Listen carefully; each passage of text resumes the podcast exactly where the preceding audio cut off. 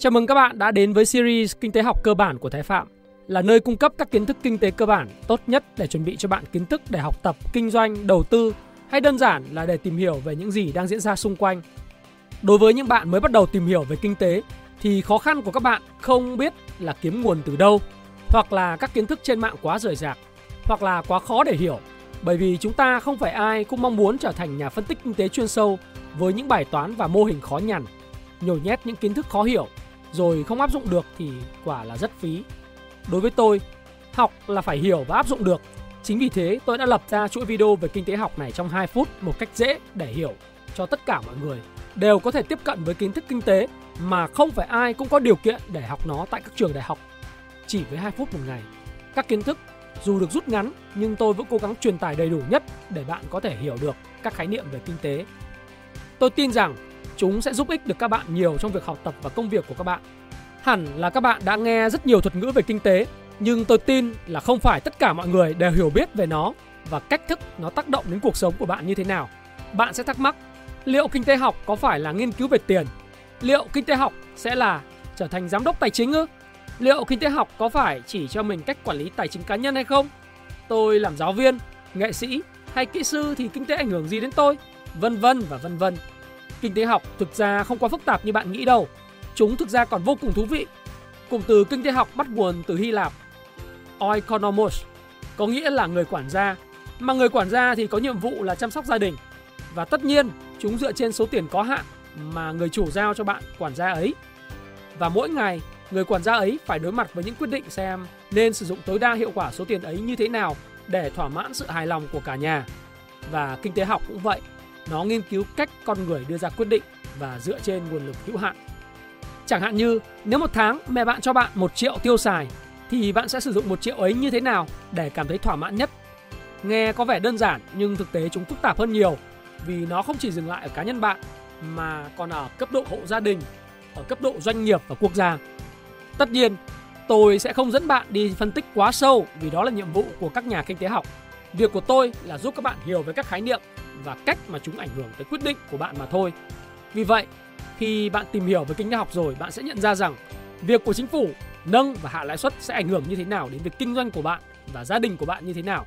Việc nền kinh tế Mỹ biến động sẽ ảnh hưởng đến đất nước của bạn ra làm sao. Lạm phát là gì? Và lạm phát thì liên quan gì đến thất nghiệp?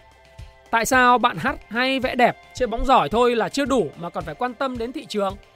Giữa việc bạn đi học trên trường hoặc dành thời gian đó để kiếm tiền thì cách nào có lợi hơn? Liệu sản xuất thêm một sản phẩm nào đó giúp công ty bạn thu thêm lợi nhuận, vân vân và vân vân. Tôi hy vọng video giới thiệu này sẽ giúp cho bạn biết được tầm quan trọng của kinh tế học và tại sao bạn nên quan tâm đến nó dù bạn không phải là một sinh viên kinh tế. Hãy comment cho tôi biết tại sao bạn quan tâm đến kinh tế như thế nào. Chào mừng các bạn đã quay trở lại series Kinh tế học cơ bản của Thái Phạm là nơi cung cấp những kiến thức kinh tế cơ bản nhất để trang bị cho các bạn kiến thức để học tập, kinh doanh, đầu tư hay đơn giản là hiểu những gì đang diễn ra xung quanh bản thân mình. Kinh tế học vi mô và vĩ mô là hai khái niệm mà rất nhiều người hay nhầm lẫn. Có bạn cho rằng kinh tế vi mô là kinh tế trong nước, thế còn kinh tế vĩ mô là kinh tế nước ngoài. Có bạn lại hiểu rằng kinh tế vi mô là các doanh nghiệp còn nhỏ, còn kinh tế vĩ mô là các doanh nghiệp đa quốc gia. Liệu cách hiểu đó có đúng hay không? Chúng ta hãy cùng tìm hiểu ngay sau đây. Như trong video trước tôi đã giải thích về khái niệm kinh tế học nghiên cứu về cách mà chúng ta đưa ra quyết định dựa trên những nguồn lực hữu hạn. Bạn biết đấy, vì trên thế giới này không có cái gì là vô hạn cả. Bắt đầu từ những nguồn lực như là thời gian này, tiền bạc này, tài nguyên thiên nhiên, nguồn lao động, vốn, tất cả đều là những nguồn lực hữu hạn, tức là chúng có hạn và không phải là ai cũng có được. Kinh tế học vi mô tập trung vào cách mà cá nhân, hộ gia đình và cách doanh nghiệp đưa ra các quyết định. Tôi lấy ví dụ, một người thu nhập 7 triệu một tháng thì sẽ ra quyết định như thế nào? Anh ta sẽ mua gì? Một doanh nghiệp có 100 triệu tiền vốn thì sẽ sản xuất cái gì? Giá cả ra làm sao? Đây chính là chủ đề mà các nhà nghiên cứu kinh tế vi mô nghiên cứu tới bằng cách nghiên cứu cách ra quyết định của cá nhân và từng doanh nghiệp trên thị trường. Họ sẽ có thông tin hữu ích cho chính phủ, doanh nghiệp hay các trường đại học để phục vụ công việc nghiên cứu hoặc là phát triển doanh nghiệp.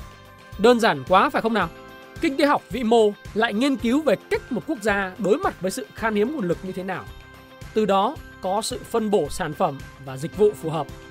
Để ra được những quyết định như vậy thì các quốc gia phải quan tâm đến rất nhiều các yếu tố như là GDP này, chỉ số lạm phát, lãi suất, chỉ số thất nghiệp, vân vân. Ví dụ, các nhà hoạch định chính sách nên đề ra các giải pháp để cân bằng giữa lạm phát và thất nghiệp. Hay chính phủ cần phải làm gì để khuyến khích người dân tăng chi tiêu, thúc đẩy nền kinh tế phát triển. Như các bạn đã thấy, kinh tế vi mô thì nhắm vào các cá nhân và doanh nghiệp, còn kinh tế vĩ mô thì mô tả tổng thể nền kinh tế. Điều này còn có thể hiểu một cách đơn giản là các hành vi mua bán của các cá nhân và doanh nghiệp sẽ ảnh hưởng đến toàn bộ nền kinh tế và chính xác các cá nhân và doanh nghiệp đó cũng sẽ chịu tác động từ sự biến động của nền kinh tế vĩ mô. Ví dụ, người dân chi tiêu nhiều hơn giúp tăng GDP, phát triển kinh tế, nhưng đồng thời nếu tổng thể nền kinh tế có vấn đề thì sẽ tác động đến tâm lý người dân và họ chi tiêu ít lại. Nếu nói một cách đơn giản nôm na để hiểu, đó là kinh tế vi mô nghiên cứu về những cá thể, những điều nhỏ nhặt.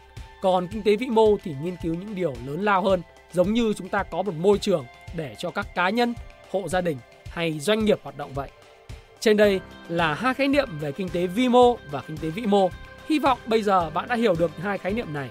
Hãy comment cho tôi biết điều gì tôi chưa đề cập đến về kinh tế vĩ mô và vi mô nhé. Đừng quên hãy comment cho tôi biết bạn thích thú chủ đề nào về kinh tế. Xin cảm ơn bạn và xin hẹn gặp lại các bạn trong chủ đề tiếp theo.